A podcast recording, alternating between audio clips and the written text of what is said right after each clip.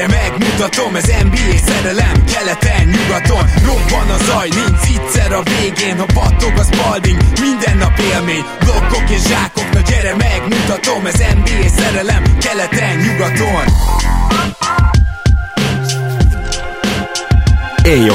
Szép jó napot kívánunk mindenkinek, ez a Rap City keleten-nyugaton podcast a mikrofonok mögött. Zukály Zoltán és Rédai Gábor. Szia Zoli! Szia Gábor, sziasztok, örülök, hogy itt lehetek. Ma lesz egy vendégünk is, mielőtt őt bemutatnám, hagy mondjak el gyorsan két dolgot nektek. A mai adásunknak a különleges támogatója a Mancave. Ha régóta terveznél egy saját tematikus helységet, saját szentélyt, de nem tudod, hogy hogy fog hozzá, akkor mindenképpen látogass el a mancave.hu-ra, vagy a mancave.hu Facebook oldalra. Sőt, ha kapcsolatfelvételnél írt be a tárgymezőbe, hogy keleten-nyugaton, akkor az első látványtervet ingyen kapott tőlük. Ha jól tudom, épp van egy NBA témájú megrendelésük. Egyébként egy Bulls szobán dolgoznak, ahol még a szőnyeg is úgy néz majd ki, mint a Bulls pályája.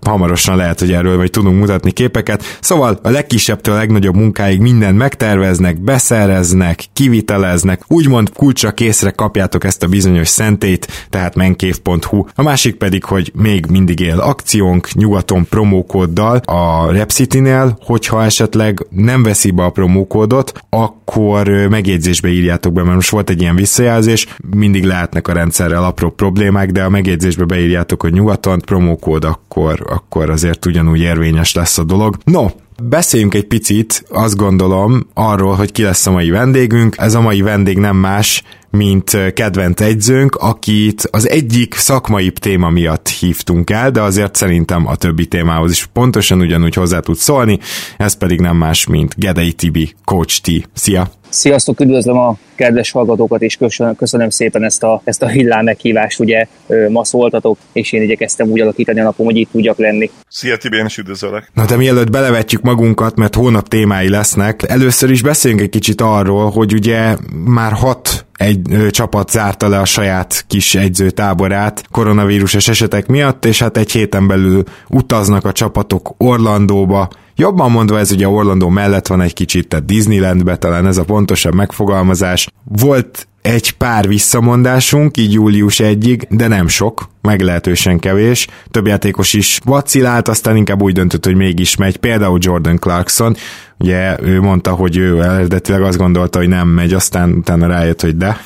Nagyon szeretnek ezek a játékosok kosárlabdázni, ez a helyzet, de azért így, hogy jönnek ömlesztve a hírek, elég sokan mondják, hogy a van-e így értelme, meg, meg hogy lesz így szezon, és ezzel kapcsolatban én, én nekem egy gondolat, ami fontos, hogy egyelőre nem kell pánikolni attól, hogy a csapatok saját egyzőtáboraiban esetleg egy-egy koronavírusos eset van, mert még nem igazán vannak úgymond elszigetelve a játékosok. Tehát a lényeg az az, hogy ebbe a bizonyos buborékba, Disneylandbe majd úgy menjenek be, hogy ott már senki nem fertőzött, tehát oda csak egészséges játékosok menjenek be, és utána minél jobban meg tudják tartani a buboréknak a határait, hogy így mondjam. Tehát addig nem kell aggódni igazából, a szezon, hogyha valaki ezt tenné, amíg jönnek ilyen hírek, hogy most akkor lezárta a Sacramento Kings, meg a Clippers is talán az egyzőtáborát. Semmi gond, ezek olyan egyzőtáborok voltak, ahol nem együtt játszottak a játékosok, hanem egyéni fejlesztés ment egy egyző egy játékossal nagyjából, tehát ezek még nem klasszikus egyzőtáborok voltak, ez nem befolyásolja igazán azt, hogy mi lesz majd Disneylandben. Nem tudom ezzel kapcsolatban milyen gondolatok fogalmazottak meg bennetek, Tibi először téged kérdeznélek. Hát én is olvasom a fórumokat és azokat a véleményeket, hogy lehet, hogy ennek az egésznek nincs is értelme. Hát szerintem, szerintem van. Azért igazán sztárjátékos nem mondta még le contender csapatban meg végképp nem a szereplést. Én személy szerint nagyon-nagyon várom, nekem nagyon hiányzik a kosárlabda, nagyon-nagyon hiányzik az NBA, és azért szerencsére több sztárjátékos is lenyilatkozta, hogy, hogy ők ugyanígy vannak vele, hogy mindent megtesznek ezért a bajnoki címért, és egy-két olyan, olyan véleményt is olvasom, hogy talán ez a bajnoki cím még értékesebb is lehet, mint az összes többi, mert most tényleg olyan morális áldozatokat is meg kell hozni, amiket eddig nem kellett. A másik pedig az, hogy hiányzók mindig voltak ugye sérülés miatt, úgyhogy talán ennyire egészséges kereteket nem láttunk még, Bizony. mint amilyeneket most láthatunk. Bizony. Úgyhogy én nagyon-nagyon bizakodó vagyok, és, és én tényleg számolom a napokat, és, és vágom a centiket, hogy mikor látok ismét NBA-t. Zoli, mit gondolsz arról, például, amit Antetokumpo mondott, hogy ugye ezt a bajnokságot nem hogy könnyebb, hanem nehezebb lesz megnyerni, és még nagyobb érdem?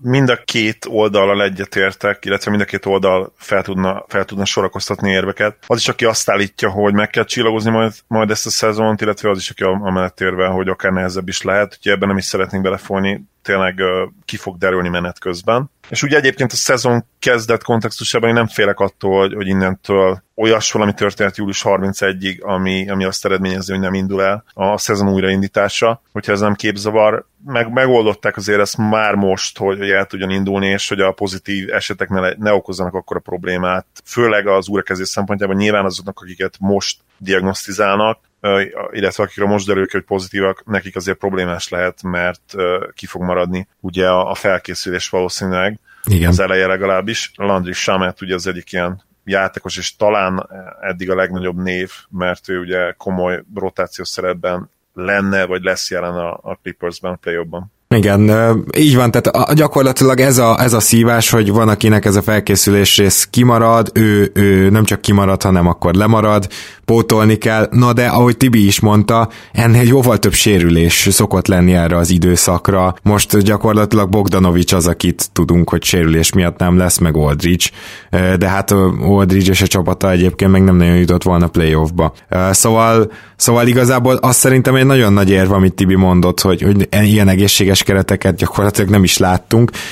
Viszont azon is sokan gondolkoznak, hogy hát mennyire elkerülhetetlen az, hogy itt tömeges járvány kitörés legyen, mert ugye Floridában amúgy is rossz a helyzet, és hát ezek a fránya játékosok úgyis majd kiszöknek. Na most itt a kiszökés szó az azért az szó szerint kell venni. Tehát ez úgy fog kinézni, hogy van három hotel, illetve az egyik az egy ilyen yacht hotel, de mindegy, szóval ezekben laknak a csapatok, és ezekből nem átsétálnak, vagy, vagy taxit hívnak, vagy szóval, hogy meg van szervezve az, hogy hogy mennek a, a létesítményekbe. És a létesítményekbe is beléphetsz, meg kiléphetsz, tehát nem az van, hogy, hogy így besétálsz. Ezekbe a hotelekbe is beléphetsz, meg kiléphetsz, tehát a, a kiszöknek azt tényleg úgy értsétek, hogy a hátsó kertkapun, vagy átmásznak a kerítésen, tehát nagyjából így lehet kiszökni.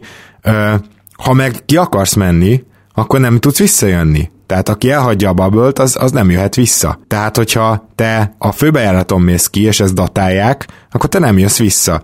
Tehát azért itt ez ilyen szempontból igenis szigorúság van, és lehet, hogy ki lehet szökni, biztosan meg lehet találni rá a, a megfelelő alkalmat, vagy embert, vagy én nem tudom, de, de azért ez, ez nem olyan, amit így nagyon sokan kockáztatni fognak, de mindenki attól fél, hogy itt egy nap alatt éve buliznak majd a játékosok Floridában, hogy így, így nem ez lesz a helyzet, és, és abba is gondoljatok bele szerintem, hogy végül is itt egy csomó csapat bajnoki címre hajt, vagy nagyon jó szereplésre, és hogy nézne a csapattársai szemébe az, aki kiszökik bulizni, és aztán utána az egész csapatot befertőzi. Szóval nem, nem a buli itt a probléma, hanem amiről Zoli meg én is írtunk egyébként a fórumokon, hogy hogy is mondjam csak, egyéb szükségleteiket hogy elégítik ki azok a játékosok, akik mondjuk szinglik. Vagy akik nem szinglik, de egy igen, igen, igen. Élnek az ilyen rekreációs tevékenységekkel, hogy ne legyünk á, nem azt mondom, hogy álszentek, mert igazából ez nem álszent. De hát a nagy számok törvénye nem. alapján sajnos ilyennek is kell lennie. Sajnos, igen. sőt, hát ugye, ha a profi sportolókat összehasonlítanánk bármilyen, bármilyen másik szférával, szerintem lényegesen magasabb százalék lenne,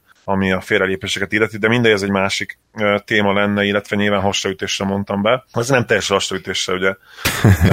Én is sportoltam 15 évig, illetve nagyon sok sportolót ismerek, és hát tudnék mesélni, maradjunk annyiban. Én, én nem ért vagyok egyébként szkeptikus tehát, hogy el tudom képzelni azt, hogy már egy nagyon-nagyon kétségbeesett játékos, aki hozzászokott egy bizonyos életvitelhez, még ha az első két-három-négy hétben probléma nélkül bírja, és ugye konkrétan időintervallumban mi, miről beszélünk itt, hogyha valaki mondjuk a döntőig menetel, az mennyi, négy hónap lenne? Nem, három, de hát három. az is nagyon durva. Igen, három hónap, azért, azért ez nem kevés egy, egy olyan sportolónak, akinek egyébként is tehát a, a tesztoszteron szintje az, az egekben ugye olyan életkorban vannak ezek a játékosok, ahol a tesztoszteron termelés gyakorlatilag a tetőfokán, illetve szedhetnek olyan készítményeket is, amik ugye még tovább fokozzák a, a tesztoszteron termelődést. Tényleg nem egyszerű fizikailag, biológiailag sem az, hogy, hogy két három hónapos átmeneti cölibátusba vonuljanak, úgyhogy én, én nagyon kíváncsi leszek, hogy, hogy ezt hogyan kezelik le, illetve... Szó szerint?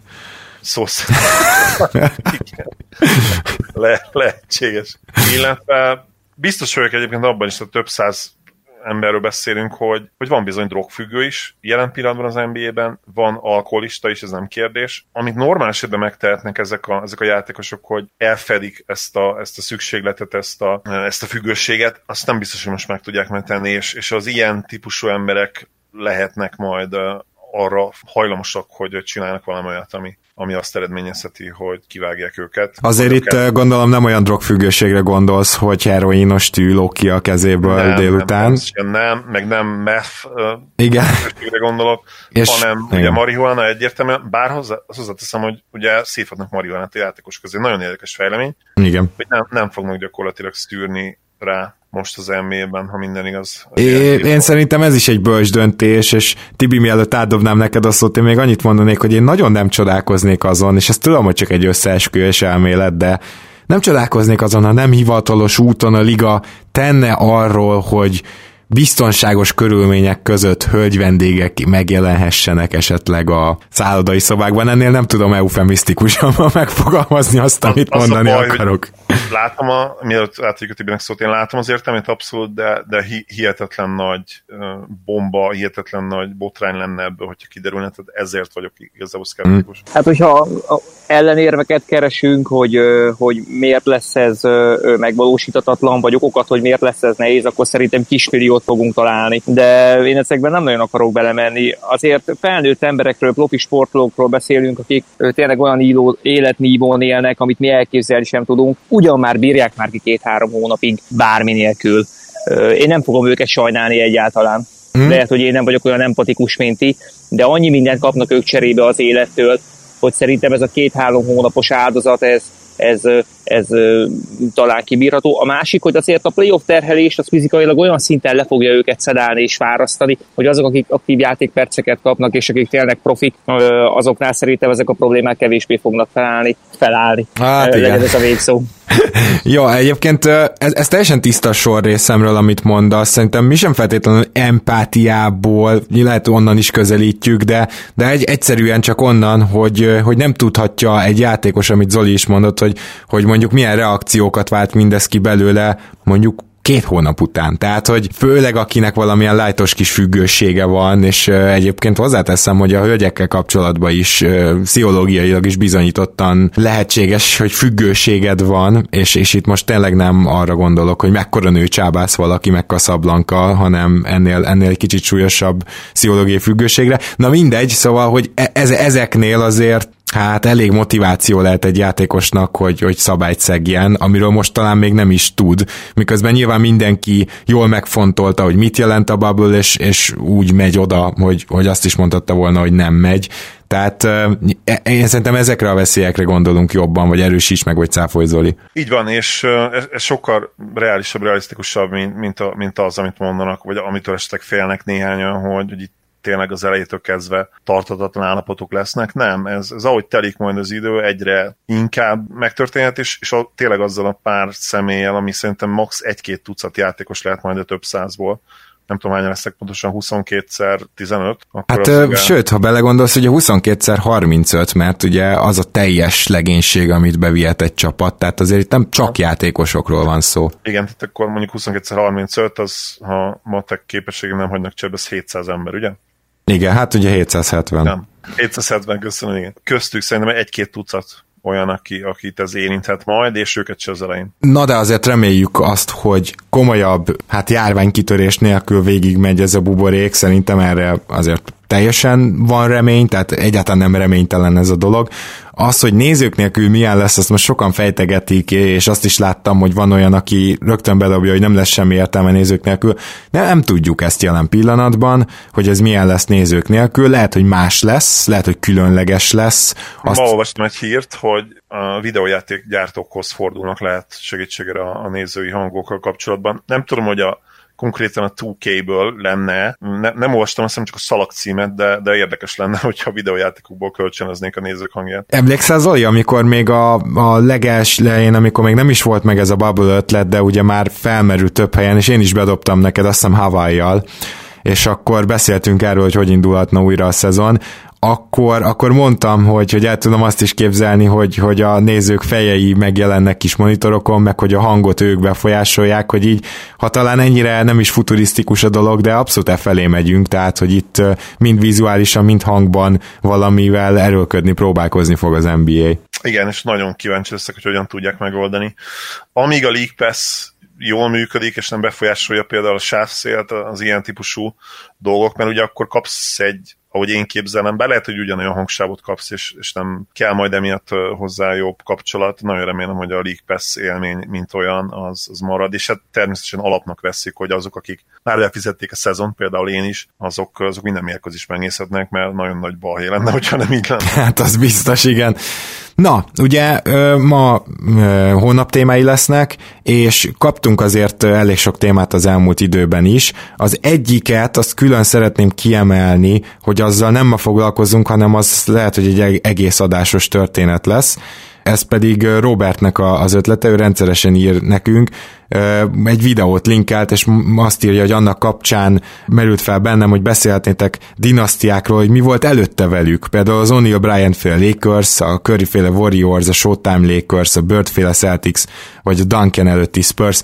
Ez egy rohadt jó téma, hogy ugye mi vezetett a dinasztiákhoz, és hogy egyébként honnan, ö, tehát gondoljunk vele, hogy a Warriors gyakorlatilag 20 éven keresztül a liga pofozó zsákja volt, kivéve a We Believe Warriorsnak azt a körülbelül két évét, ami ami nyilván nem létezik, Zoli, mielőtt még mielőtt még ezt nem, nem rémlik, mire, mire gondoltam, igen, igen, igen. Hát ezt, ezt a részt majd én egyedül mondom el, de hogy ez egy nagyon jó téma, viszont erről... egy, egy évig volt jó, amikor nem jutottak be azt hiszem 48 győzelemmel, vagy 50 győzelemmel a jobba, de utána sajnos egyből szétestek. Ah, igen, igen, igen, pontosan ez történt. Jó, szóval a lényeg az, hogy ezzel akarunk majd foglalkozni, Robi, úgyhogy köszönjük szépen a témát de, de ma két másik témát hozunk, és ebben a két másik témából az egyik, azt Péter írta nekünk. Sziasztok! Tegnap bátyámmal egy érdekes témáról vitatkoztunk, és kíváncsiak lennénk a ti véleményetekre is ezzel kapcsolatban. Ti hol húznátok meg a játékos karrierjének megítélésénél azt, vagyis azt a határt, hogy van egy gyűrűje vagy nincs? A két központi összehasonlítási ö, alapunk az ö, CP3 és Rondo, illetve Chris Bosh és Carmelon volt. Bátyámnak az volt a kérdése, hogy kinek a karrierjét élnéd át inkább. Oké, okay, ez, ez mondjuk egy eléggé ugye egyéni kérdés, de itt lesznek, lesznek olyanok, ami mentén el tudunk indulni. Kár Melon szerintetek cserélne karriert például Bossal? Bátyám abszolút gyűrűpárti, én viszont úgy gondolom, hogy ha már ekkora eltérés van a két karrier közt, azt már nem ellensúlyozza egy vagy két gyűrű, pláne nem úgy, a két Femlén említett játékos harmadik, illetve negyedik e, számú ember volt a bajnokság nyerő csapatában. Például Elgin Baylor hol helyezkedik el, 10-12 évig folyamatosan top 5-7 játékos volt a ligában, de még sincs gyűrűje. Köszi a válaszokat. Hát én, én rögtön, rögtön dobnám is most a szót Tibinek. Tibi, te a játékosok megítélésénél mondjuk hanyadik szempontként kezded el számolgatni a gyűrűket? Mielőtt erre reagálok, még az előzővel kapcsolatban annyit a, a bubble kapcsolatban, hogy, hogy egy picit nekem ez a leghitelesebb valóságsó lesz, ami, ami, ami, ami eddig a tévébe ment, és azért nem kell félni, nem lesz ott minden játékos és minden vezető ilyen sok ideig, hiszen, hiszen itt nem kiszavazó lesz, hanem kieső só lesz, úgyhogy aki kiesik, az mehet haza. Aki meg bemarad, annak meg azért legyen már motivációja, hogy még egy picit önmegtartóztató és profi sportéletet él azért, hogy gyűrűt nyerhessen. Úgyhogy én, én valahol ebbe látom azt, hogy nem, nem feltétlenül kell ettől félni ez a, a gyű, gyűrűt nyerhessen, ez fantasztikus átvezetés volt arra, ami most jön. Igen, igen, ezt megterveztük, ezt lelövő majdnem megterveztük. Nagyon-nagyon érdekes a kérdés, ugye én ezt nem hallottam a, a, a műsor előtt, nem olvastátok ezt be nekem, úgyhogy Carmelon, Chris Bosch kérdésre szerintem soha nem cserélek Carmelon Chris Bosch-sal, soha Szóval uh, hülyén hangzik, de, de Carmelonnak nem sikerült önerőből gyűrűt nyerni. Oké, okay, pont. Uh, ezt nagyjából itt le is zárhatjuk. Első opció volt uh, tizedik éven keresztül, az utolsó évét leszámítva, meg az újonc évét leszámítva. Nem jött össze egy olyan, egy olyan uh, korszakban volt ő top 3, top 5, top 6 játékos, ahol tényleg nagyon pici esélye volt gyűrűt nyerni, így is kétszer döntőbe vezette a csapatát. Szerintem egyébként az a, az a döntő az brutálisan értékes, szinte gyűrűvel felérő volt azon a nyugaton, főleg úgy, hogy szerintem az a jazz összességében nem volt egy erős csapat. Azért volt erős, mert ugye Meron Stockton páros ott volt, a kiegészítő személyzet az soha nem volt annyira, annyira célos, hogy, hogy arra tényleg lehessen ö, szerintem komolyabban ö, úgy építeni, hogy hiányérzetük legyen. Szóval én, én amikor a gyűrűkről beszélünk, ö, close helyzeteknél szeretem ezt felhozni, amikor tényleg két játékosnak a karrierje nagyon-nagyon közeli egymáshoz, és ha nem is nüanszok, de tényleg, tényleg vitatárgya lehet, hogy ki a jobb, ki a sikeresebb, olyankor szerintem tényleg érdemes a, a megnézni a gyűrűk számát, megnézni azt, hogy, hogy hány végső siker sikeredett a döntőbe, hogy szerepel.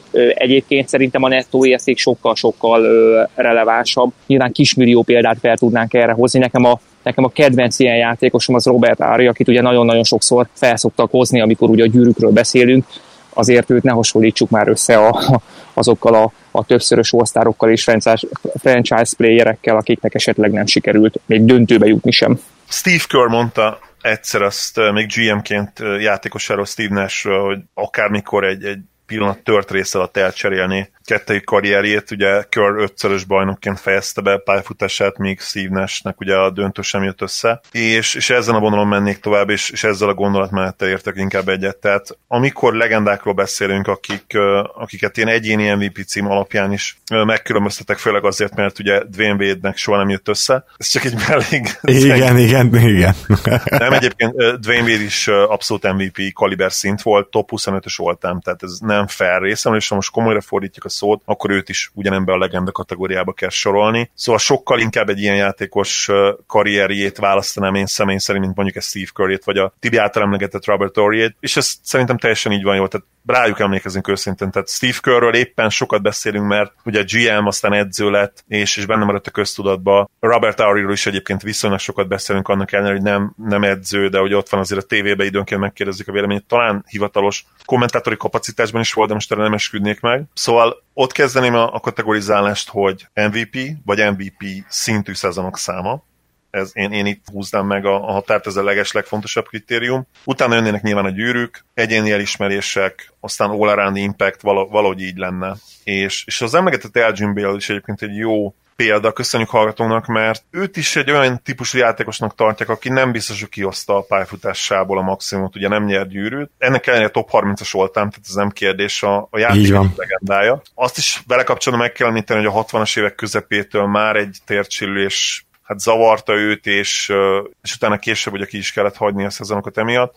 Próbált visszatérni a 70-es évek elején, de gyakorlatilag már nem jött össze neki soha. És, és hát ők ugye arról maradnak emlékezetesek, hogy talán minden idők legjobb triójával, ugye Will Chamberlain-nel és, és Jerry West-tel együtt nekik hármuknak nem jött össze a, a bajnoki gyűrű, csak, csak a döntő, úgyhogy, úgyhogy valószínűleg erről marad leginkább emlékezetes, hogyha csapat sikerekről beszélünk, de ugyanakkor meg egyénileg a játék egyik legendája, és, és nem lett kérdés, hogy top 30-as játékos, úgyhogy az eredeti párhuzamra visszatérve, szerintem legalább a, nyol, a szurkolók 80%-a azt mondaná, hogy inkább Carmelon karrierjét választaná, Melon is MVP, alapszakasz, alapszakasz MVP volt, talán kétszer is, most nem esküdnék meg, de mint hogyha kétszer nyerte volna meg, és, és a játék egyik legendája, ami, ami Chris Boshról nem, egyszerűen nem elmondható. Két gyűrű van, tehát uh, mind a kettőt azért harmadik szem opcióként nyerte. Chris Bosh egy, egy first ballot Hall of Famer, nem kérdés. Maga is, hát ha nem is talán top 50-es, de top 70-es játékos, top 80-as mindenféleképpen. Hasonló kategóriából azért egy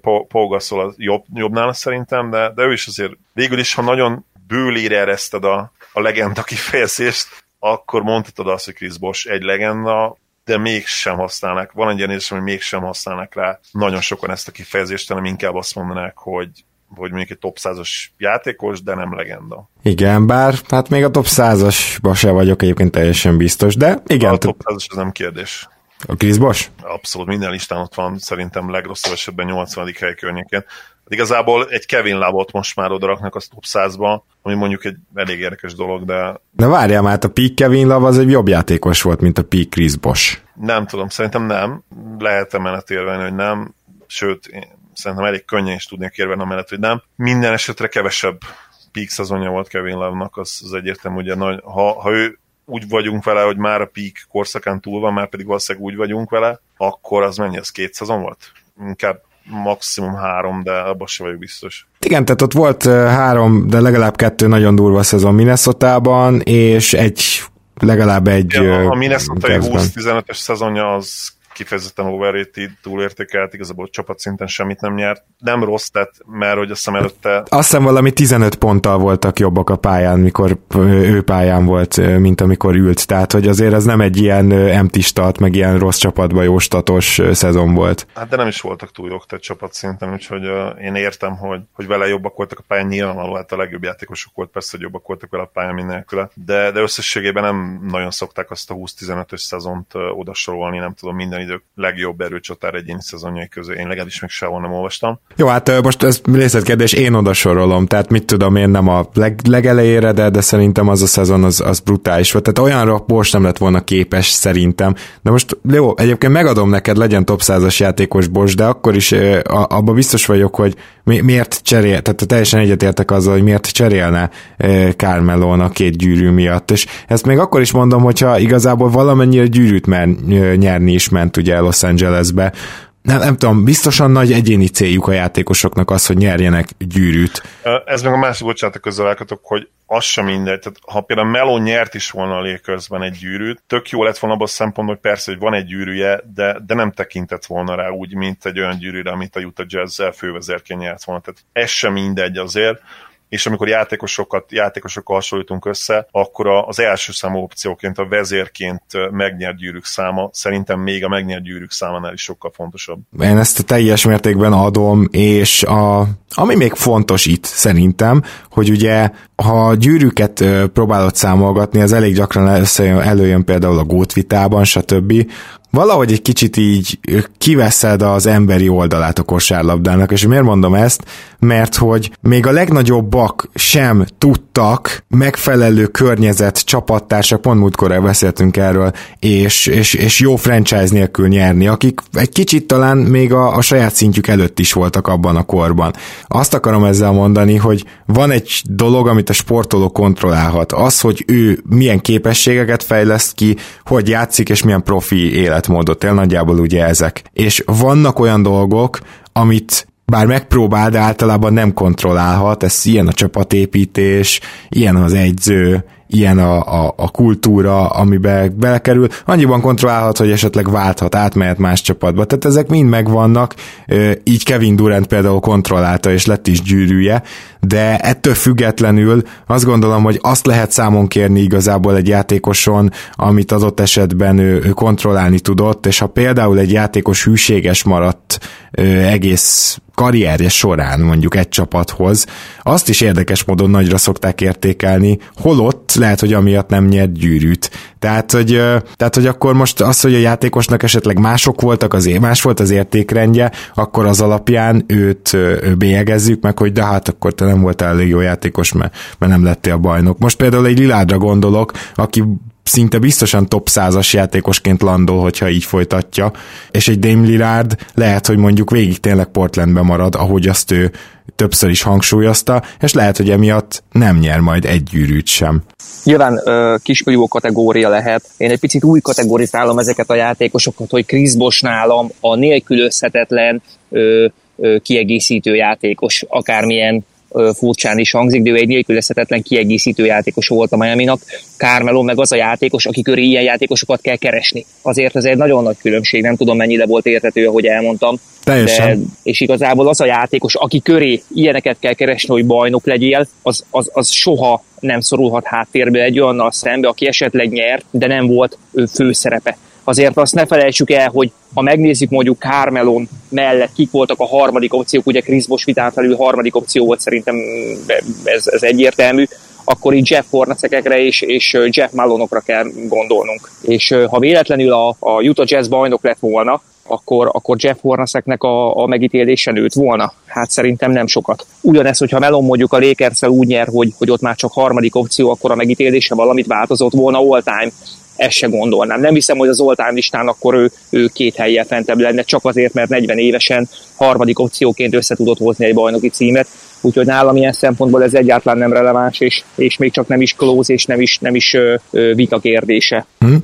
Az mondjuk tök érdekes, hogy és ebben mind a kettőtökkel maximálisan egyetértek, hogy ugye az all-time listákon nem annyira számít sokat a bajnoki cím, de az érdekes, hogy a Hall of Fame-be való bekerülésnél meg, meg meglepően sokat számít, sőt, ott, ott valahogy így átfordul ez az egész történet, és most Mochixra, vagy, vagy szóval pár olyan játékosra gondolunk, semmi keresni valója ott, és, és nagyban befolyásolta a sok bajn, megnyert bajnoki cím az, hogy mégis ott vannak. Igen, a csapatsikerek, a, hogyha Hall of Fame-ről beszélünk, akkor nagyon-nagyon fontosak. Viszont, és ez fontos kiemelni, hogy ha, ha nem nyertél semmit, de, de nagyon sokszor ott voltál az NBA legjobbjai között, amit, amit ugye az All-NBA jelez, az All-NBA tagságok, illetve az All-Star kiválasztás, ami ugye a szakírók, és most már a szakírók és a játékosok véleménye is, akkor megint csak nyert ügyed van, és, és gyakorlatilag bekerülsz. Tehát ott is azt mondanám, hogy, hogy a Hall of Famer azokat a játékosokat juttatja be, elsősorban, akik nagyon-nagyon fontos csapattagok voltak, sokat nyertek, de egyénileg nem feltétlenül voltak olyan jók, viszont az egyénileg nagyon jó játékosok gyakorlatilag kivétel nélkül bekerülnek. Szerintem ez szuper végszó volt, úgyhogy át is mennék egy másik kérdésre, az név nélkül kérdezi támogatónk. Nagyon rövid lesz, de ugyanakkor szerintem elképesztően sok mindent lehet róla mondani. Ma ki számít szerintetek jó védőnek az NBA-ben? És most hadd kezdjem én, mert ugye ezt sokféleképpen meg lehet közelíteni, például, hogy miben jó, tehát a védekezés melyik részében jó, stb., de, de én felírtam magamnak pár dolgot, hogy mi az, a, ami a készlethez kell, úgymond, tehát, hogy, hogy mitől lehetsz egyáltalán jó védő, mi az, aminek a hiányát megérzed. És az első kategóriám, amit felírtam magamnak, az a méret és erő. Ez gyakorlatilag a fizikai adottság, hogy, hogy így fogalmazzak, de, de azért nem fogalmazok így, mert a második pedig az az atletikus képesség, és ebbe pedig értem itt nem elsősorban, hogy milyen magasra tudnak ugrani, mert bizonyos tekintetben néha jó, hogy, hogy mondjuk nagyokat tudnak ugrani, esetleg rohadt gyorsak, de a lateral quickness, szóval a, a lábgyorsaság, az oldalazó gyorsaság, az itt sokkal többet számít. Tehát ezt írnám fel én másodiknak, hogy, hogy lábgyorsaság. Az elsőnek pedig az, hogy, hogy, hogy mekkora vagy, itt nyilván a wingspan is számít, és milyen erős. És akkor harmadiknak írnám fel a kosári kút. Ez persze nem sorrendben van így, csak, csak mint az egyik kellék és másik kellék felsorolása.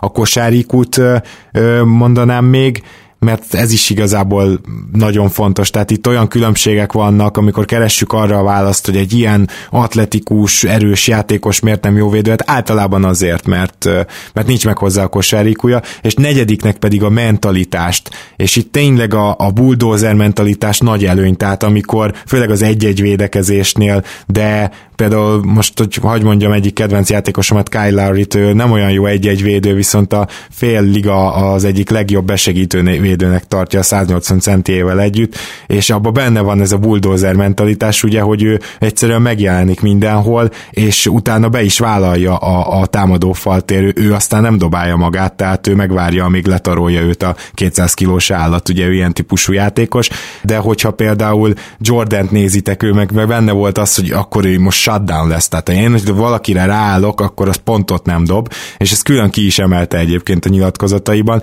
tehát a, az IQ mellett ez a mentalitás is kell, hogy, hogy amúgy ne egy ilyen kis málészájú valaki legyen, akinek ugyan megvan az IQ-ja, meg úgy, úgy oda is megy, meg minden, de nincs meg benne ez a versenyszellem, ez is kell. Tehát ezt a négy dolgot írtam fel magamnak, hogy ez az eszköztár, amivel jó védő lehetsz, és persze a többiről is majd még beszélünk. Most arra kérnélek titeket, hogy elszóljatok hozzá, és először Zoli, Zolit kérném, mert Tibi gondolom majd szakmaibb szemmel is megvilágítja ezt nekünk. Hát jól előtte az összes szempontom, gyakorlatilag a nem maradt puskapor, vagy vízes lett a puskapor, ugye a Mavericksnél egy időben ilyen szállógévé vált, hogy tartsuk szárazon a puskaport, hogy tudjunk cserélni, hát most beleöntöttél vizet a puskaporomba, abszolút eláztattad. Tehát akkor te is ebből az irányból fogtad meg a dolgot. Mindenképp, ugye. A mai ligában én azt gondolom, hogy a legfontosabb a sokoldalúság, de már a sokoldalúság is fizikai paraméterekhez kötött általában. És, és persze kosárikóhoz, ahhoz, hogy milyen agyad van a játékhoz a mai minden korábbinál bonyolultabb támadós sémák levédekezésében nagyon-nagyon fontos az, hogy minden pillanatban tud, hogy hol, hol a helyed, és amikor valami váratlan történik, illetve van egy olyan momentum, amit nem tudsz elvenni az ellenféltől, például egy LeBron, Anthony Davis pick and roll, amikor tudod, hogy mi fog történni, de, de igazából azt kell eldöntened, hogy melyik új adat harap meg. Aki ilyen esetekben tud jól reagálni, és, és érzi azt, hogy, mikor kell LeBronra oda segíteni, mikor kell inkább Davison maradni, na ezek a jó védők. És, és ilyenből nagyon-nagyon kevés van a mai ligában, de szerintem ilyenből mindig nagyon-nagyon kevés volt. Akármelyik hát, Sőt, én szerintem ma még több ilyen van. Ez lehet, hogy a légen minden jobb volt tábor nem gondolja így, de én szerintem besegítő védekezésbe annyival erősebbek, mert erősebb ma a liga, mert egyszerűen logikus jobban rá vannak lenne, kényszerítve. Igen, igen, logikus is lenne egyébként, mert ha csak egyetlen faktort ignorálunk ugye az, hogy ma már nem nagyon vannak olyan centerek, akiket duplázni kell. Oké, okay, ha ezt kiveszed, akkor persze ez a része a besegítésnek már nincs annyira jelen, hogy magas emberre besegít, besegíteni, de be kell segíteni a triplázókra, és ráadásul általában több triplázóról beszélünk, tolódnod kell. Hát vagy pick and roll-nál, ugye arra is rengeteg séma van, hogy hogy jön be a harmadik ember, melyik oldalról, milyen ütembe, milyen szögbe, ezek nagyon nehéz dolgok, de Tibi úgyis többet mond róla, csak... Ez... Igen, és ugye ma már mire kell figyelni ugye a rollmanre, a, a, aki ugye be sprintel a palánk alá, és gyakorlatilag föl tudod neki adni zsákolásra. Sokszor ez a rollman, ez akár tripladóból is lehet, például ugye egy Krista Porzingis esetében, ha egy Luka KP pick and roll beszélünk, Porzingis közben visszalépett a triplára, vagy bebassza a zsákolást, vagy ugye Luka is be tud fejezni a gyűrűnél, vagy ugye floater, vagy ő is visszalép stepbackkel a triplet, tehát gyakorlatilag milliónyi opció van, és nem nagyon lehet levédekezni, vagy csak a legjobb védők tudják levédekezni, és ők is olyan sémában, amikor több társukkal, valószínűleg hasonló jó védőkkel kiegészülve tudják a, a, az ellenfelet ugye kizökkenteni. Például a Clippers az egy ilyen csapat, és ezért is borzasztóan nehéz, nehéz meccsap például az én Mavericksemnek, és azért domináltak minket idén, mert ők pont azon kevés csapatok közé tartoztak, akik ezt meg tudták csinálni. Tibi? Hát nem egy feladat utánatok egy témát kifejteni, amikor gyakorlatilag ízekre szedtek valamit, és akkor még valami okosat kell mondani. Együtt reggeliztem egy, egy nagyon jó NBA szerető barátommal, Párizs Bencével, és feltette egy tök érdekes kérdést, hogy én kit választanék a csapatomba a védőnek, Rodi Gobertet, Kawhi Leonardot, vagy, vagy uh, Draymond Green-t és uh, elkezdtem neki kifejteni, hogy ugye mind a három extra, és hogy ki mitől extra. Sokfajta képpen lehet extrán védekezni. Ugye Rodi Gober az gyakorlatilag a, a, egy elite rim protector, aki a mai modern ö, támadásvezetés ellen tökéletes védő, mert tud switchinget védeni, illetve mindent gyakorlatilag, ami a pick and roll ellen kell, és azért a még mindig pick and rollra épül, és egy-egyre épül. Ugye ő ezért jó, mert, mert a lábkész koordinációja, a fizikai adottságai lehetővé teszik, hogy a kicsiket is meg tudja fogni. Nyilván palánk alatt nem kell elmondani, hogy mekkora fegyver és hogy mekkora erő, a besegítő védekezése is extra. Ugye ott van egy teljesen más alkatú Draymond Green, aki a, a védekezés kommunikációnak talán a legnagyobb mestere, egy olyan, egy olyan gyakorlatilag egy ilyen system koordinátor a pályán belül, amit valószínű mi elképzelni sem tudunk, hogy nem csak ő tudja hova kell menni, de folyamatos kommunikációba segíti a társait, és mellette ő is képes arra, hogy nagyon-nagyon sok posztot levédjen, lefedjen mindelől, mint hátul, nyilván most főleg a védekezésről beszélünk, és ott van Kavály, aki meg ezek között egy-egybe talán a legjobb, főleg, hogyha playoffról beszélünk, és aki egy-egyben nem lehet keresztül menni, és emellett besegítővédőként is extra, ami mind a háromra jellemző, az, az, a, az a mentalitás, az, a, az az extra mentalitás, amit te is felhoztál, hogy ők akarnak védekezni, tisztelet a kivételnek alapszakasz pármérkőzése nyilván. Ez nyilván közös, enélkül nem lehet, akarat nélkül nem lehet védekezni, és hát a fizikum az is közös, még hogyha teljesen más típusú játékosokról beszélünk, szóval ezek a dolgok nélkülözhetetlenek. A játék intelligencia, a védekezési intelligencia egy bizonyos szintig szerintem tanulható, de tényleg csak egy bizonyos szintig. Az a játékos, aki, aki soha nem volt egy vokál líder, aki nem szólal meg a pályán, attól soha nem várhatod meg, hogy irányítsa a rendszeredet, hogy hátulról segítse a többieket. Lowry egyébként nagyon jó példa erre, és YouTube-on rengeteg videó van, amikor gyenge oldalról ő mondja be az erős oldali pick and hogy mit védjenek, segít hátulról, folyamatosan beszél. Ez egy nagyon nagy kincs, és azt gondoljuk lehet, hogy ez könnyű, de nem, ilyen játékos találni nagyon nehéz. És erre rávenni a játékosokat szintén nagyon-nagyon nehéz. Úgyhogy nagyon szépen összefoglaltátok tényleg, hogy, hogy mitől lehet valaki jó védő, és hogy mi kell, hogy valaki jó védő legyen, de szerintem ami nélkülözhetetlen, az tényleg a, a, az akarati tényező, és hát nyilván a fizikum. A többi az teljesen korlátolt. Egy-egy védő vé sokkal több játékos válhat, mint jó csapatvédővé. Ebbe biztos vagyok, mert az egy-egy elleni védekezéshez sokkal-sokkal kevesebb dolog kell. Ott tényleg elég a kettő, az akarat és a, és a, és, és a fizikai paraméter. Ott, ott mm, rossz ezt kimondani, de kevesebb IQ kell. A, a, az IQ-hoz a, a besegítéseknél van nagyon nagy szükség ahhoz, hogy irányítsuk a védekezést, ahhoz meg aztán tényleg át kell látni a rendszert nagyon. De ez azért rohadt érdekes, amit most mondtál, Tibi, mert viszont van több olyan játékos, tényleg erre van általában példa, aki egy-egyben szar vagy közepes védő, viszont kiváló besegítő védő. Tehát a, amihez úgymond több kell, abban jobb. Hát most mondhatok példákat, ugye arról, arról a szintről is, ahol a rossz védők vannak, egy Demar DeRozan például sokkal jobb besegítő védő, mint egy-egy elleni védő. Abba se igazán jó, de mondok olyat is, aki egy közepes egy-egy elleni védő, Jason Tatum, viszont egy kiváló-kiváló besegítő védő. Mondok fordított példát is egyébként, az is tök érdekes, hogy mondjuk ugye egy Clay Thompsonról meg kifejezetten azt mondjuk, hogy ő, ő sokkal inkább egy-egy ellen jó védő, ott a liga egyik legjobbja, besegítő védőként olyan, olyan közép jó, jó, de ott, ott nem kiemelkedő.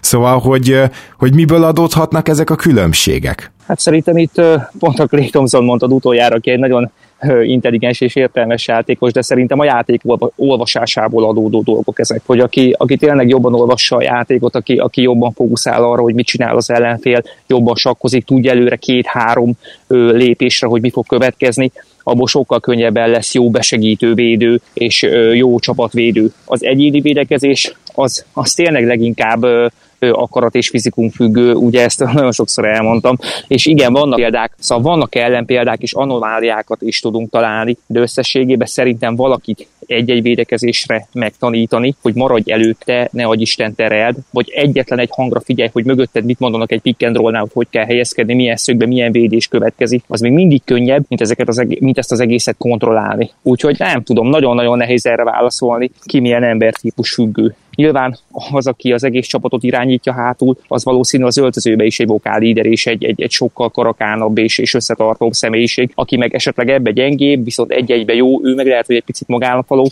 Nagyon nehéz erre válaszolni. Nem tudom. Én nekem tényleg az a tapasztalatom, hogy egy-egybe, egy-egy védekezésre rávenni a játékosokat sokkal-sokkal könnyebb, mint megtanítani őket, hogy hogy kell hogy kell tényleg irányítani egy védekezést, vagy csak simán jó gyenge oldali védőnek lenni. Én, én alapvetően úgy vagyok ezzel a témával, hogy, hogy ez csapat sémától, csapat taktikától, sőt edzői hitvallástól is függhet. Például a Bucks egy, egy nagyon jó példa, amit, amit rengetegszer felhozunk. Ott, ott van egy adott rendszer, amiben, amihez hozzá kell idomolnod akkor is, hogyha egyébként neked más erősségeid vannak. Például, hogyha te erősséged az, hogy kirepülsz a, a tripla dobóra, és, és nagyon jól érzed azt, hogy hova kell tolódni, akkor itt nem feltétlenül fogják azt használni, hanem, hanem inkább inkább arra kell koncentrálnod, hogy minden mást ugye, ugye levédekez. És szerintem meglepően sokszor megtörtént az is, hogy jön egy, jön egy újonca a ligába, vagy Európából egy játékos, és van egy bizonyos erőssége, amit utána egyszerűen nem tud használni, vagy nem tudja olyan mértékben használni, mint amit az előző csapatánál, vagy úgy általában készség szinten, mert egyszerűen az NBA mást kíván meg tőle. És itt ezt valószínűleg át lehet vezetni a modern támadó sémákra is, amik hát egyszerűen nem engedik azt meg, hogy te azt csinálhasd, amiben jó vagy, kivéve akkor, hogyha tényleg az kell.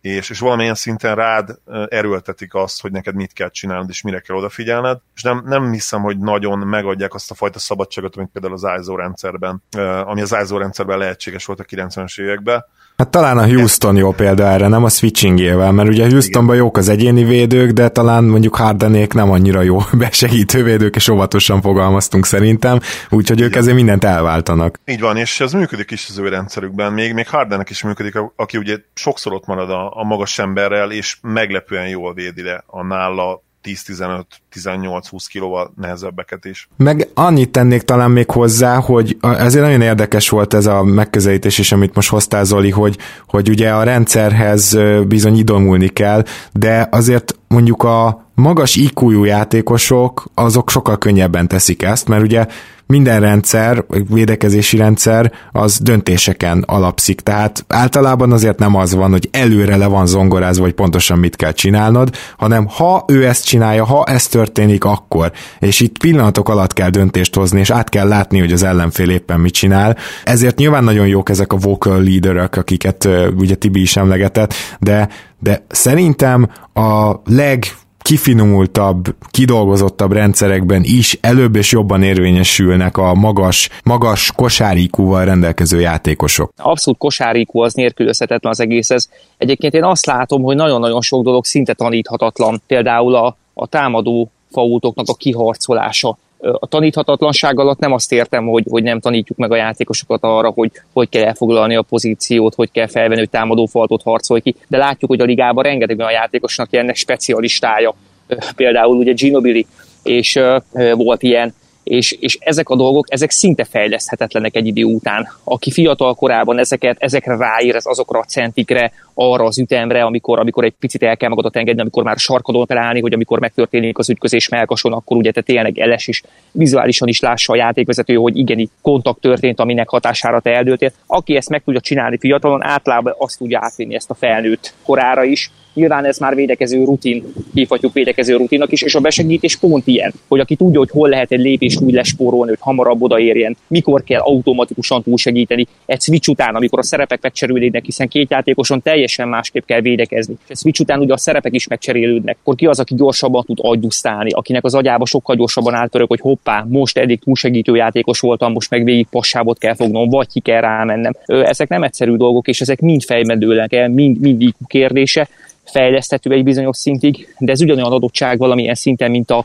mint a magas hogy egy bizonyos szint felett szerintem szinte lehetetlen fejleszteni. Valakibe vagy megvan, és akkor ezt ki fogja aknázni és használni fogja, vagy nem, és akkor annak arra kell fókuszálni, amiben egyébként jó. És ugye mérkőzés hevében, tét szituációban ez még inkább igaz lesz. Ugye amikor nyomás alatt kell gyors döntést hozni. Ugye itt a reakció az tényleg minimál fél másodperc, vagy, vagy, vagy negyed másodperc. Az, hogy ezt lereagáljuk, hogy megváltozott a szerepünk, más kell most csinálnunk, arra valaki vagy alkalmas, vagy nem. Már kétszer használtad ezt a, az érzék szót, hogy, hogy ugye felírtam ezt a négy dolgot, a, a fizikai paramétert, a, a gyorsaságot, a mentalitást és a, az iq de, de ezt a, hogy is mondjam, intuíciót, ezt hozzá lehetne írni ötödiknek, tehát van egyszerűen az, például az ütemérzék is talán ide tartozik, meg, meg az, van olyan játékos, aki erre ráérez, úgymond. Tehát igen, amúgy átlátja, hogy mi történik, de, de nagyon jól megérzi, hogy pontosan mikor kell kilépni, és azt nem IQ-ból számolja ki, hogyha ekkor lépek oda, hanem, hanem ez, ez lehet, hogy valamilyen érzék, tehát létezik ilyen? Én nagyon-nagyon szeretem ezt a szót, hogy intuíció. Én ezt úgy szoktam definiálni, hogy hogy tapasztalaton alapuló megérzés, tudatalatti megérzés, de mindenképpen tapasztalaton alapul. És hát persze, hát a besegítő védekezés az nagyon-nagyon sok esetben pont ez, hogy ugye nincs két pontosan ugyanolyan játékhelyzet, amikor egy játékosnak azt mondod, hogy gyenge oldalról menj le tengeig, az nem azt jelenti, hogy minden egyes esetben pont tengeig kell lemenni, hiszen nem mindegy, hogy ki az, aki fogsz, nem mindegy, hogy close-out-tal vissza tudsz ráérni, vagy esetleg egy olyan shooter, akiről nem lehet túlsegíteni, és itt centikről, félméterekről, méterekről beszélünk, aki ezeket érzi, abból nagyon-nagyon jó besegítő védő lesz. Abból nagyon jó. És ez persze bizonyos szintig tanítható, mert a sémákat el tudod mondani, meg tudod mutatni, le tudod modellezni itthon is, de ezt mérkőzés közben úgy alkalmazni, hogy nem ugyanaz a játékos van veled szemben, és nem ugyanaz a négy játékos van mindig a, a, az erős oldalt. Értsétek jól, hogyha mondjuk sarokba vagy, ez, ez, ez szinte lehetetlen. És itt már a játékos intelligenciára jára kell rábízni, hogy mikor, hogy helyezkedik, hogy mikor enged centiket, vagy nem enged el centiket. Nagyjából így tudom ezt ö, lefesteni. Nehéz erről beszélni, vizualizálni egy picit könnyebb lenne. Nekem egyébként Peak Draymond jutott egyből eszembe, amikor kérdezted, illetve kereszt, kerested ezt a prototipikus játékos, nekem egyből ugrod. Igen, egyébként, mert valahogy ő az, aki egyszerre tudott magas ember és wingvédő lenni, szóval, szóval már, már önmagában az, hogy mennyi féle dolgot meg tudod csinálni védekezésben. Nekem például a, a legnagyobb védekező playek, azok sosem a chase down blokkok voltak, vagy ilyesmi, mert oké, okay, rohadt látványos, kell hozzá ütemérzék, de érted, ott jön mögötte mondjuk egy Tayshaun Prince vagy egy LeBron James, Igen. meg fogja próbálni hanem azok a típusú védekező playek, ahol ez az out of nowhere megjelenik a játékos, amikor leolvasta azt, hogy pontosan mi következik, hogy hol jön majd a dobás, és ő oda megy, megjelenik ott, és akkor jön egy charge, vagy egy blokk, vagy pedig ö, eltereli a labdát, vagy úgy lopja el a labdát, hogy egyszerűen nem számítasz rá, senki nem számít rá a pályán, csak ő látta az egészet előre. Ezek azok a védekező playek, amik egyértelműen befo- meccseket befolyásolnak. Van azt hiszem egy Lonzoból milyen sequence, szekvencia, Hello személynyelvtamacs. Nézzétek meg Youtube-on, szenzációs, amikor, talán még a Lakersben, a Lakersben talán még egy olyan, egy olyan fél perc, amikor négy-öt annyira jó dolgot csinál védekezésbe, és olyan dolgokat, amihez egyszerre kell szufla, egyszerre, egyszerre kell akarat, kondíció, és egyszerre kell intelligencia is. Nagyon-nagyon jó nézni azt, és és én személy szerint sajnálom, hogy nem látunk több ilyen összefoglalót, több ilyen kiemelt jelentet YouTube-on, általában azért legyünk őszinték a, a támadó igen. akciókra koncentrálnak. Pedig ez tényleg látványos, tehát, hogy itt egyszer ráirányítják a figyelmed arra a védekező játékosra, és utána így kapod a fejet, hogy menj a picsába. Tehát nem, nem azt fogod érezni, hogy jó, ide-oda megy, hanem azt fogod érezni, hogy te jó ég, ez hogy látta előre. Tehát ő, ő benne van az a sokkoló látványosság, ami esetleg egy blogba is benne van, vagy, vagy akár egy támadó akcióba. Tehát ezek igenis látványos dolgok ebbe, ez a durva, csak meccs közben nem biztos, hogy tudod, hogy hova kell figyelni. De pont ezt akartam mondani, hogy azért kevésbé eladható egy jó védekező highlight videó, sokkal kevesebb embert érdekel, és, és ez nem is feltétlenül probléma. Szerintem a, az igazán jó védekező, komplex védekező rendszerek egy átlagos nézőnek szinte láthatatlanok. Tényleg nagyon mélyen benne kell úgy gondolom lenni, hogy, hogy lásd azt, hogy mi történik, hogy ki milyen szögbe terelte le a másik játékos, miért terelte le, hogy adjuk tehát, hogy változtatott, hogy segíted be. Ezek azért sokkal szárazabb dolgok, mint, mint tényleg támadásból összevágni azt, hogy volt 3-9 méteres tripla, meg két hatalmas zsákolás. Úgyhogy szerintem sajnos ezeket a videókat, ezeket, ezeket továbbra is majd úgy kell halásznunk YouTube-on, hogy ezeket valaki összevágja és lássuk. Hát mondjuk, hogyha az ember követi a Thinking Kid volt, meg Coach Danielt, akkor azért láthat ilyeneket. Szóval megvannak azért azok a YouTube csatornák, akik ne, amelyek, amelyek nem nélkülözik ezeket a videókat sem. Hogy, hogyha valaki jóba van veled, és te ömlesztesz engem is ezekkel, hála jó égnek, te vagy az én titkos scouterem, aki küldi a videókat, hogy ezt mindenképpen látni kell, és akkor én mindenképpen megnézem. hát ez már csak ilyen.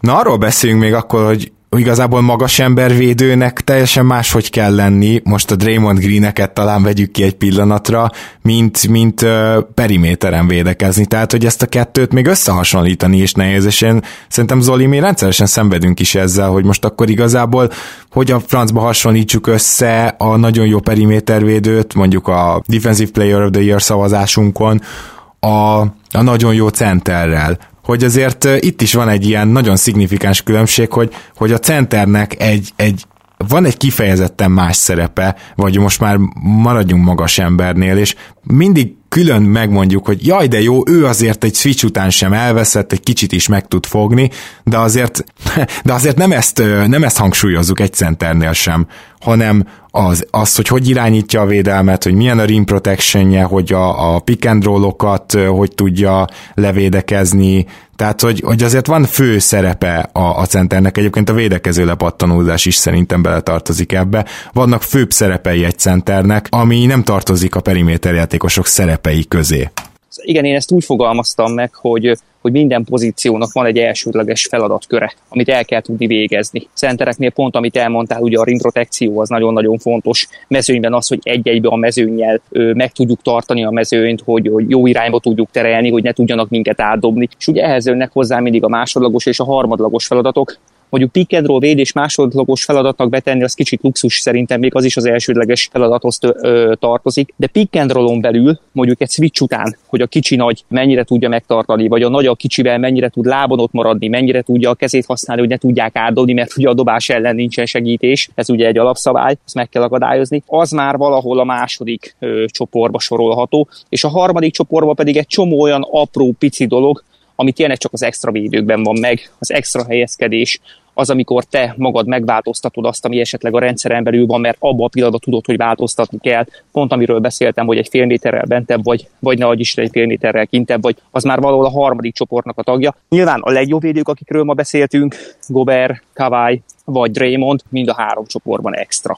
Zoli, te hogy vagy ezzel a kicsi, nagy ember, magas ember összehasonlítással? Mert, mert Tibi szerintem most itt jól felsorolta azt, hogy igazából mások a, a szerepek gyakorlatilag, ami elsődleges az egyik játékosnál, az nem elsődleges a másik játékosnál. Ez így van.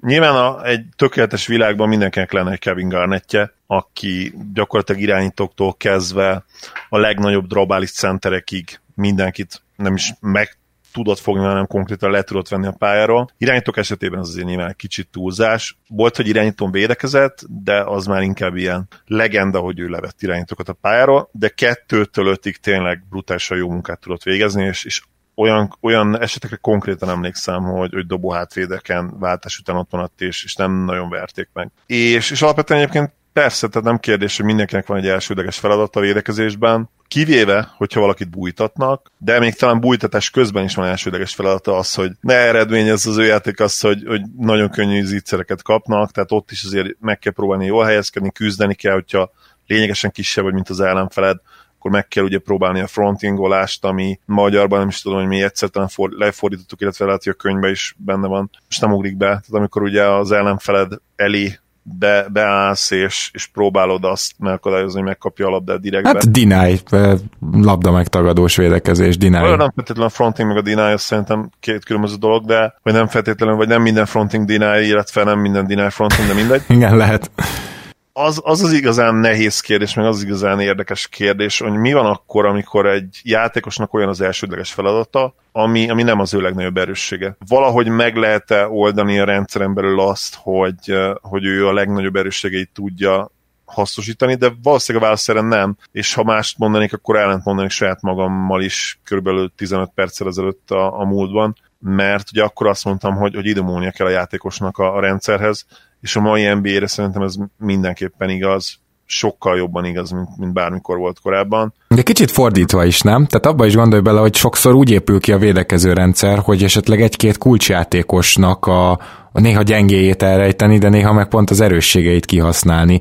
Tehát uh, nyilván nem véletlen, hogy Brook Lopezzel meg Janni Antetokumpóval kezdett ebbe a kísérletbe Badenholzer például. Igen, viszont, viszont azt is itt meg kell említeni, hogy ugye amire gondolsz, hogy terelni egy jó dobásblokkoló felé az ellenfelet, és nem feltétlenül minden alkalommal szorosan védekezni rajta, hanem inkább ugye oldalról eldönteni azt, hogy melyik irányba tud menni, feladni ugye mondjuk a jobb oldaladat, tudod, hogy ott a, a, azon a pálya azon felén lévő játékosod mondjuk erősebb lába be tud segíteni, vagy nem ott van a jobb dobó, nyilván az is fontos, hogy melyik sarokban van az ellenfél legjobb triplázója, és, és ilyen esetekben könnyebb ez, míg, míg mondjuk, ha, ha nem ilyen egyértelmű készségről beszélünk, mint a dobás blokkolás, hanem mondjuk, hogy valaki jó lábbal, akkor max annyit tudsz csinálni, hogy te rakod rá esetleg az ellenfél leggyorsabb, első lejtésből legveszélyesebb játékosára, de egyébként más, más módon nem tudod hmm. befolyásolni.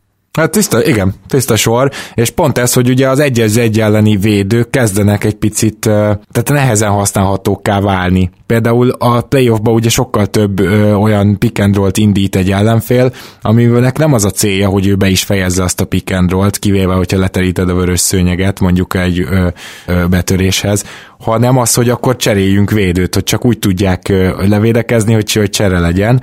Nyilván ez, ezt a multifunkcionális támadógépezetekkel tudod megcsinálni, ahol tényleg mindent fogni kell, ahogy ezt korábban már felsoroltuk.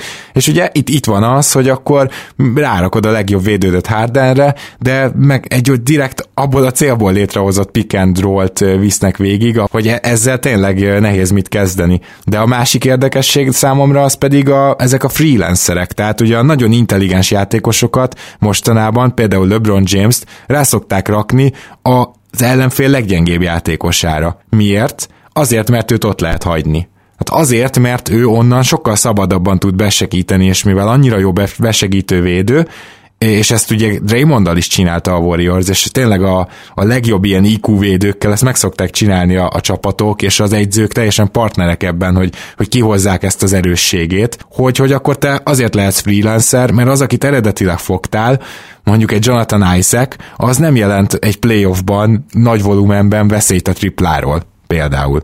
Tetszik a freelancer szó, nem csak azért, mert én voltam freelancer, dolgoztam freelancerként, illetve a free roaming fejezést is szokták erre használni, hogy szabadon ólálkodhat gyakorlatilag, szabadon mehet festéken belül az ilyen típusú játékos, amerre csak akar, és mindig ott segít, ahol tud, ilyen jó kis dobos módjára, vagy úttörő módjára.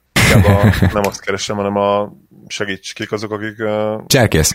Cserkész, igen, jó cserkész, kis cserkész módjára, köszönöm. És valóban LeBron is ebben a szerepben elég sűrűn láthatjuk mostanában, és nagyon jól működik egyébként. Valószínűleg ez is lehet az egyik oka annak, hogy, hogy elég komoly, hát ilyen visszatérő éve védekezésben az idei. Nagyon kíváncsi leszek, hogy hogyan tudja folytatni. Na már ezt csak azért is hoztam fel, mert ugye mondtad, hogy néha nem tudják kihasználni az erősségeit, néha viszont erre ráépítenek, és a, ami már ennek is a csimbora szója, és ez már olyan messzire vezet, hogy itt már az adás végéhez is elérünk szerintem ezzel a témával, az mindenképpen az volt, amikor egyszerűen Kawai akit fogott, az ellenfelek elkezdték azt a játékost leállítani a sarokba. Az a, lehetőleg legyen egy, egy viszonylag jó dobó, de nyilván a sarok tripla a legkönnyebb tripla, az van legközelebb. Ö, azt akarták elérni, hogy Kawai ne védekezhessen. Tehát ez egy jelenség volt másfél évig az NBA-ben. És azért, amikor már a, a támadásban reagálsz a védekezésre ilyen szinten, na ahhoz nem akármilyen védőnek kell lenni, és nem akármilyen reputációnak kell lenni, ugye sokat beszélünk erről is a védőkkel kapcsolatban, szóval, szóval vannak, en, vannak ilyen extremitások is ebben. Tibi, te ehhez a védekező rendszer egyző által alkalmazásához bármit hozzászólnál esetleg, példát is hozhatsz saját csapatból, vagy, vagy amit, amit te magad tettél, vagy, vagy amit láttál esetleg az NBA-ben?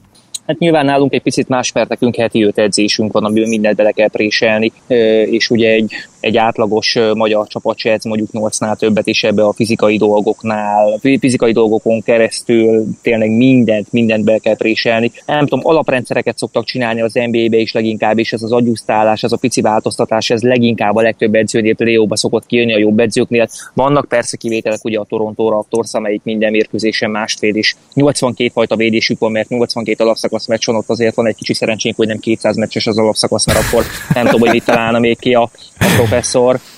Nyilván ezt, ezt abszolút nem iróniával, hanem, hanem inkább, inkább nagyon nagy megbecsüléssel mondom. Én imádom a play azt, hogy hogy az igazán nagy változtatásokat ott szoktuk látni, amikor árizákat adnak fel teljes mértékben, ugye a Spurs csinálta ezt, meg nem tudom, pár éve ezt a példát már sokszor felhoztam, és, és, és, és kiválasztanak egy játékost, akiről egész mérkőzésen túlsegítés van, akkor is, hogyha nem tudom, 8 darab három pontos bedob. Én imádom ezeket, nekem ezek tényleg nagyon-nagyon-nagyon szakmai orgazmus tudnak okozni.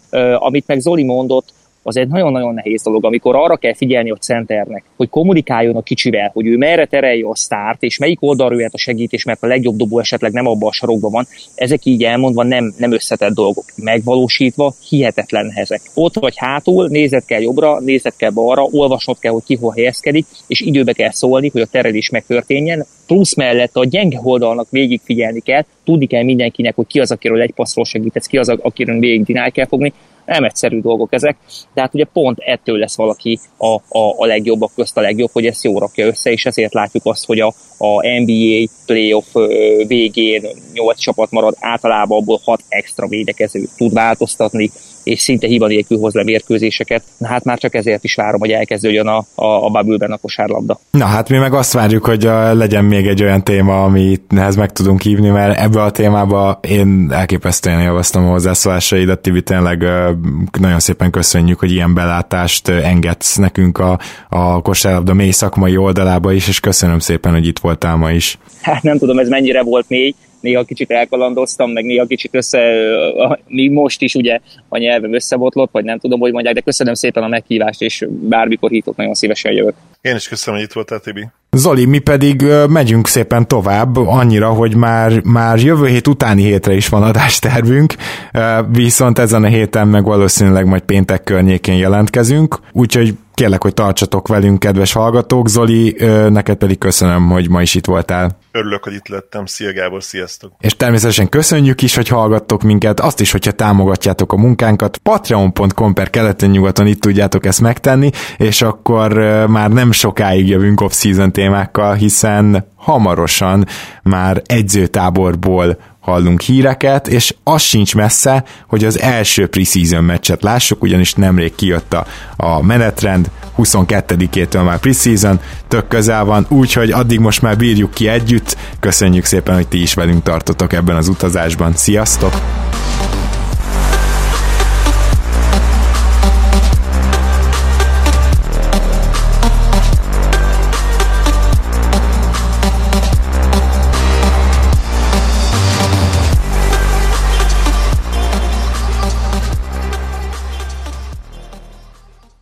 Ha más podcastekre is kíváncsi vagy, hallgassd meg a Béton műsor ajánlóját. El tudod képzelni, hogy a podcastet, amit éppen most hallgattál, fél év múlva már a mesterséges intelligencia generálja? Mi sem. De ha érdekel, eljötte már a gépek lázadása. Hallgass bele az Embertelen podcastbe. Orsós Lajos vagyok, a műsor házigazdája. Egyelőre még élőben. Egyelőre. Fedezzük fel együtt, hogyan ismerkedik, randizik, mesél és vitatkozik Betty és Péter, két teljesen mesterséges intelligencia. Lajos, a podcast címét mond még egyszer, Léci. Oké. Okay. Embertelen podcast. Ez a műsor a Béton közösség tagja.